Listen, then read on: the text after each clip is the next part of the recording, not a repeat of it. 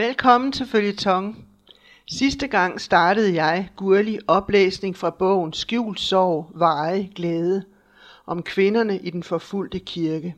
Bogen er skrevet i 1999 af hollandske Anneke Companion, der er gift med Johan Companion, som på det tidspunkt var præs- præsident for Open Doors International.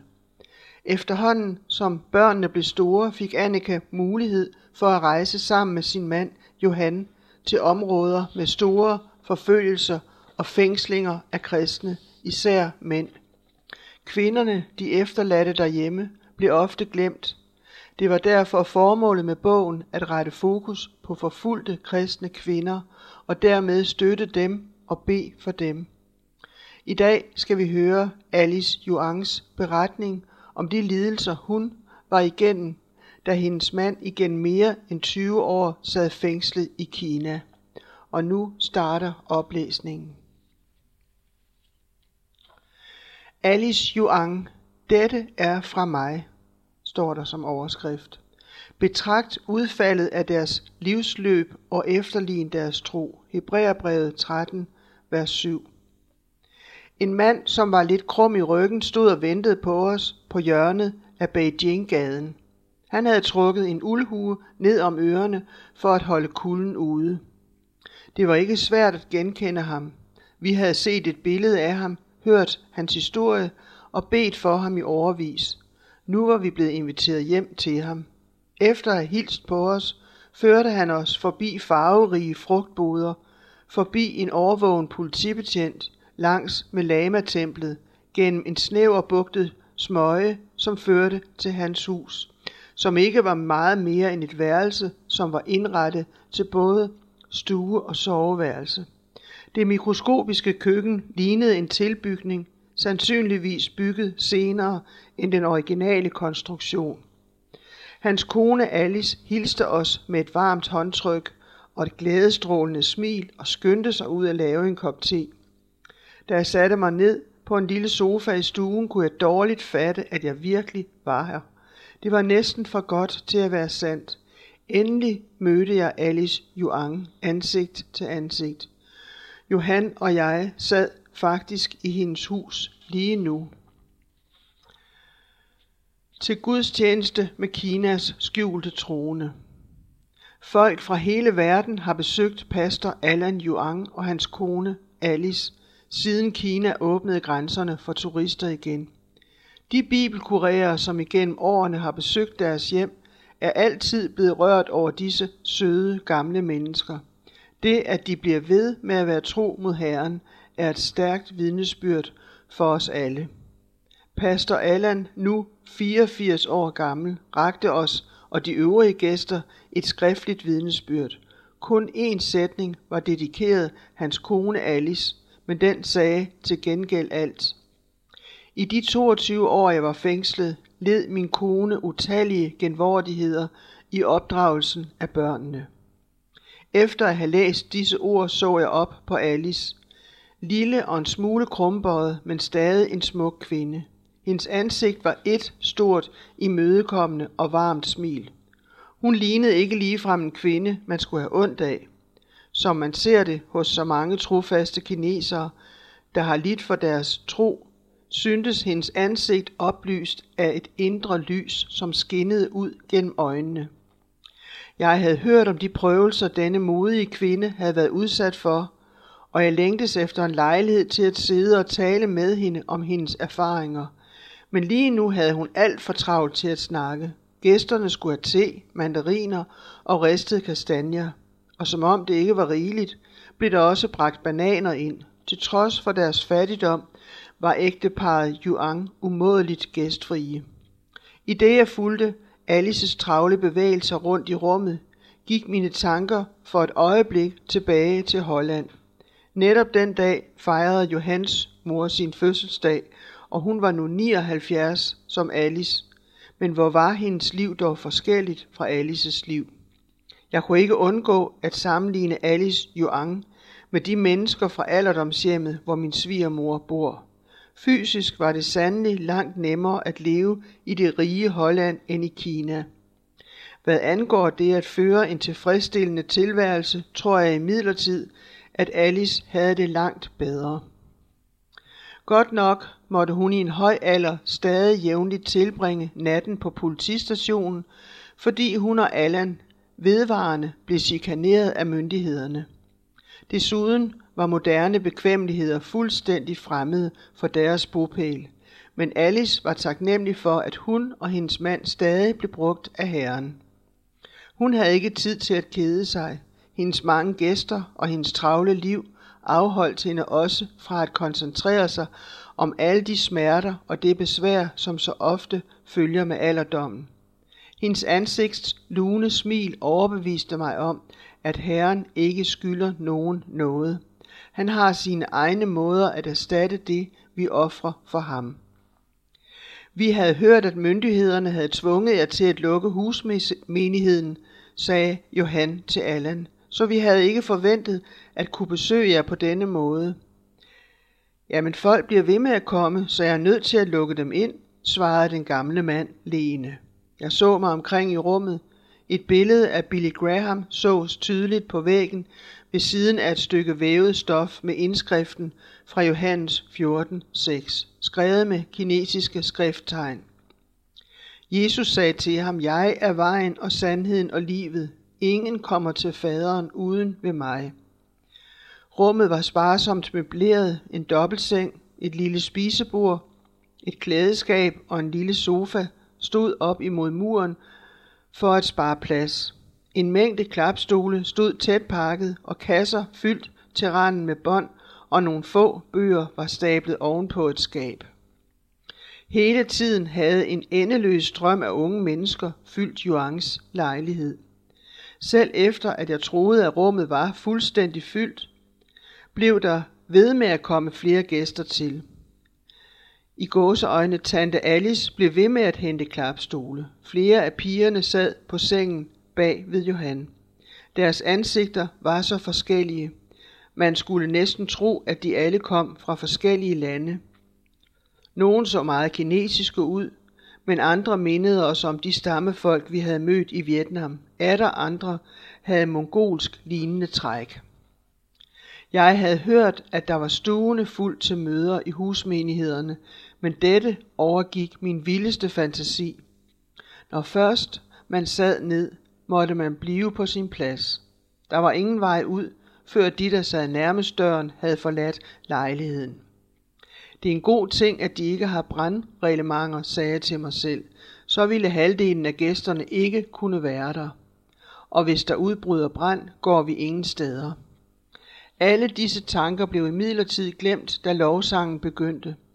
Tårer vældede frem i mine øjne, da jeg mindedes de utallige bønnemøder, jeg havde været med til igennem årene. Især et, som blev holdt på vores bibelskole i 1971. På det tidspunkt var alt, hvad de besøgende Hongkong-missionærer havde at vise os fra Kina, utydelige billeder taget fra en bakketop i de nye territorier. Dørene til Folkets Republik var stadig forsvarligt lukket. Det eneste, vi egentlig vidste, var, at der var mange kristne derinde, og at de blev forfulgt. Så den nat bad vi inderligt for vores brødre og søstre. Nu, mere end tre årtier senere, var jeg rent faktisk til gudstjeneste med disse troende kristne. Mit blik faldt på Johan, hvis ansigt strålede. Der var ikke noget sted i verden, min mand heller ville være end her. Hvilket privilegium det var for os at møde disse hellige, Allan og Alice Yuang. Allan havde bevaret troen i fængslet, næsten 22 år, uden en bibel, uden sin familie, og ikke engang nu, med denne store forsamling i hans lille lejlighed, syntes han at bekymre sig om eventuelle eftervirkninger.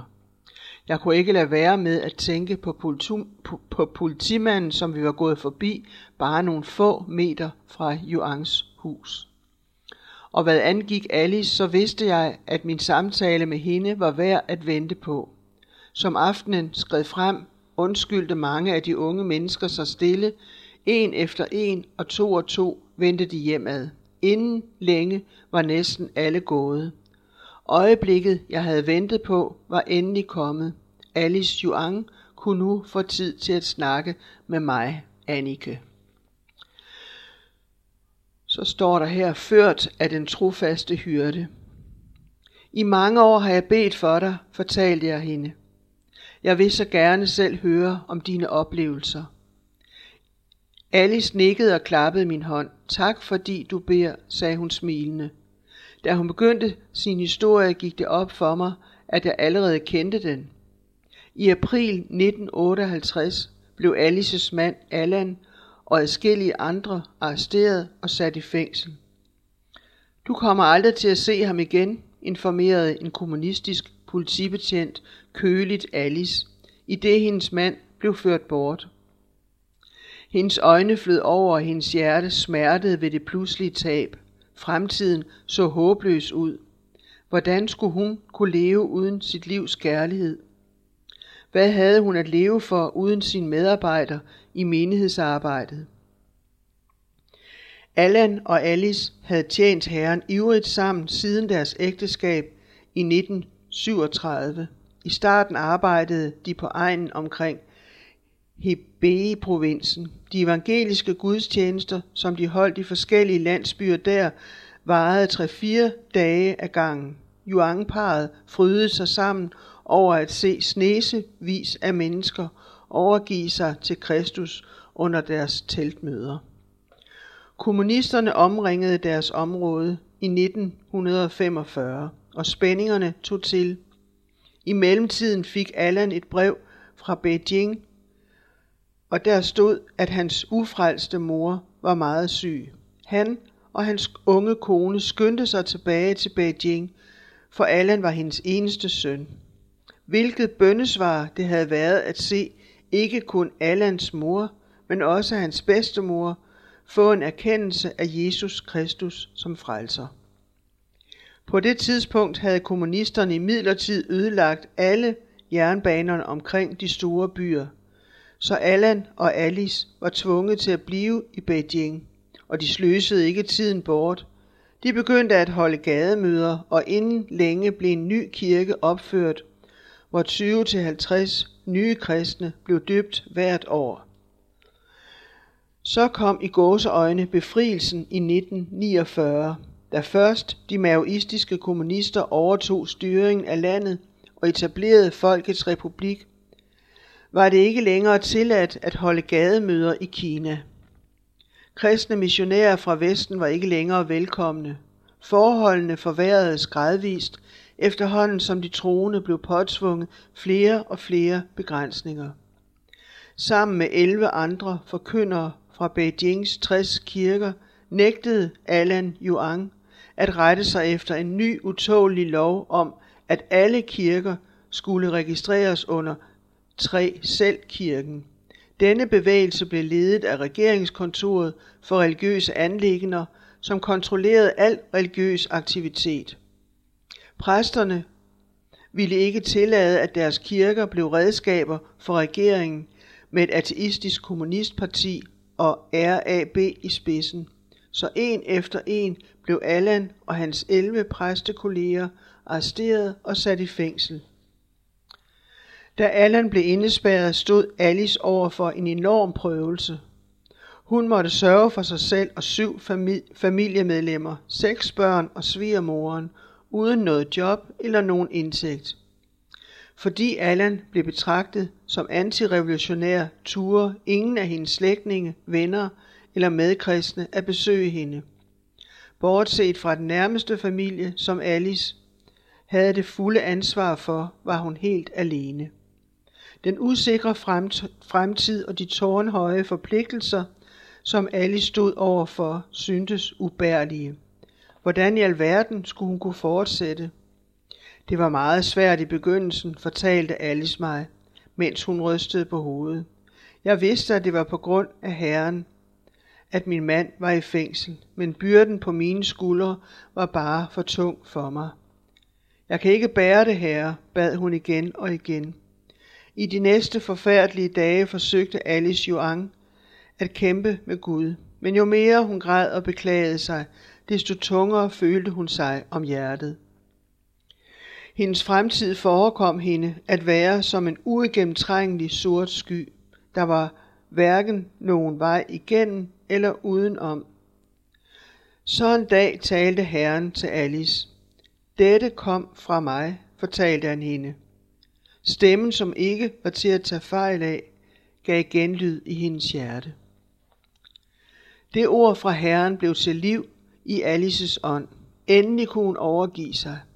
Hvis dette kom fra dig, bad hun, så vil jeg være stille. Men du må bevare os og beskytte os. Og kære Gud, lad ikke nogen af vores familiemedlemmer vandære eller forhåne dit navn på grund af vores svaghed.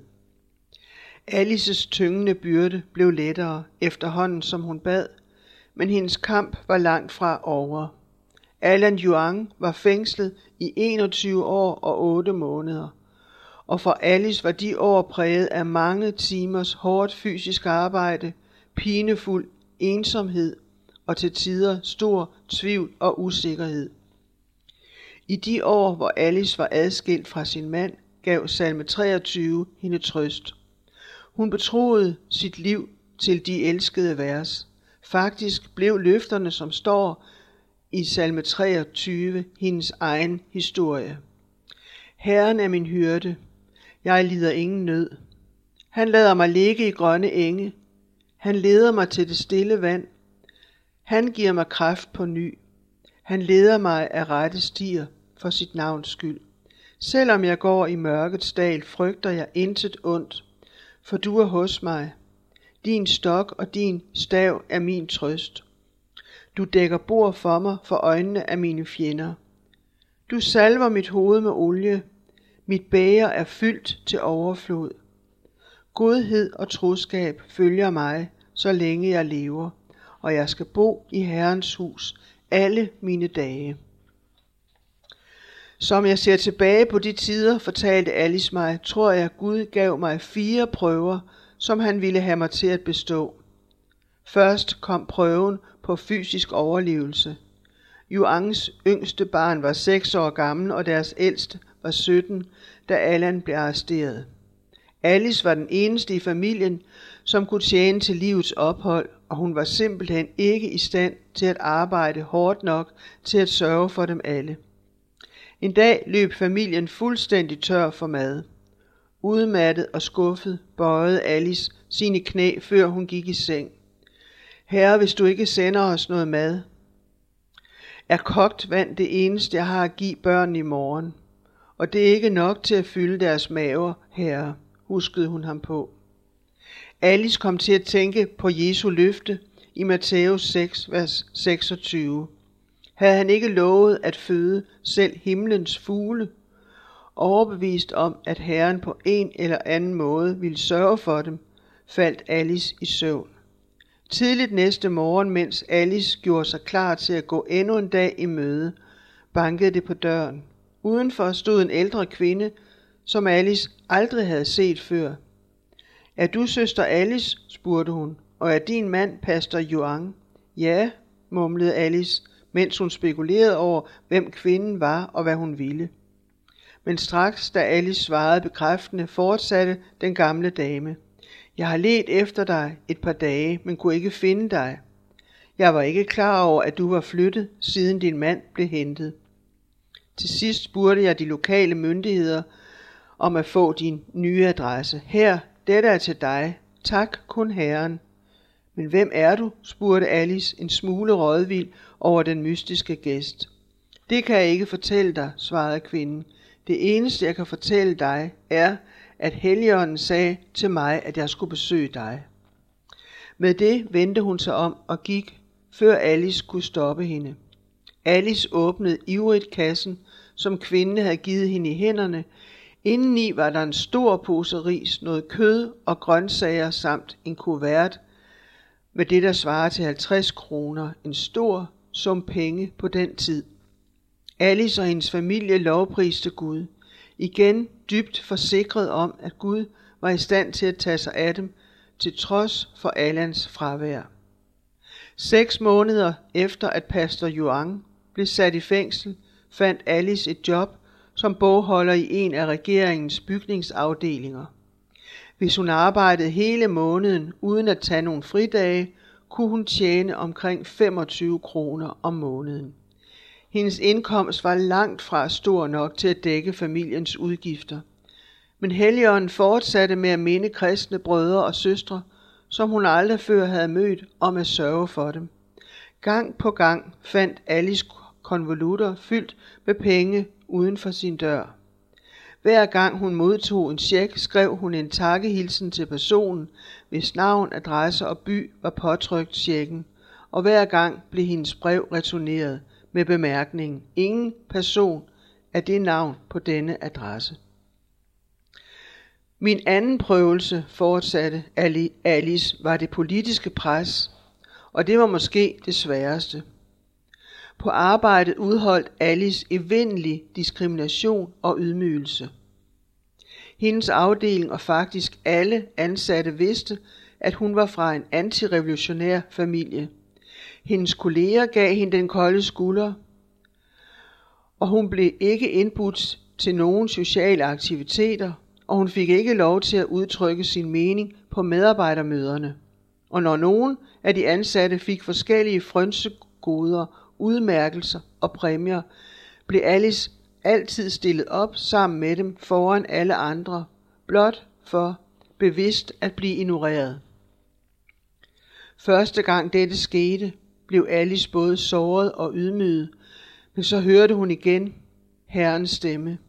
Jeg vil skrive dit navn i livets bog og lønne dig i himlen. Alice følte sig inderligt trøstet. En himmelsk belønning var et vidunderligt løfte, men mest af alt blev hun mindet om Herrens kærlighed til hende, og den kærlighed var, hvad hun allermest havde brug for. Ulykkeligvis var Alice ikke den eneste, som mistede rettigheder og privilegier. Hendes børn led også, og som de fleste mødre vil kunne enes om, var dette værre end næsten alt andet. Det var sværere at bære end min egen lidelse, fortalte hun mig. Efter at en af hendes sønner blev gammel nok til at arbejde, blev han ansat på en lokal fabrik. Netop den fabrik fik hvert år en særlig præmie for at være en af de bedste i området, men på grund af farens omstændigheder fik Yuangs søn aldrig nogen anerkendelse. Som Alice blev han åbenlyst overset. En anden søn blev nægtet beskæftigelse i Beijing efter sin studentereksamen. Alle hans klassekammerater blev udpeget af regeringen til forskellige arbejdsenheder inde i byen, men han fik aldrig en sådan meddelelse.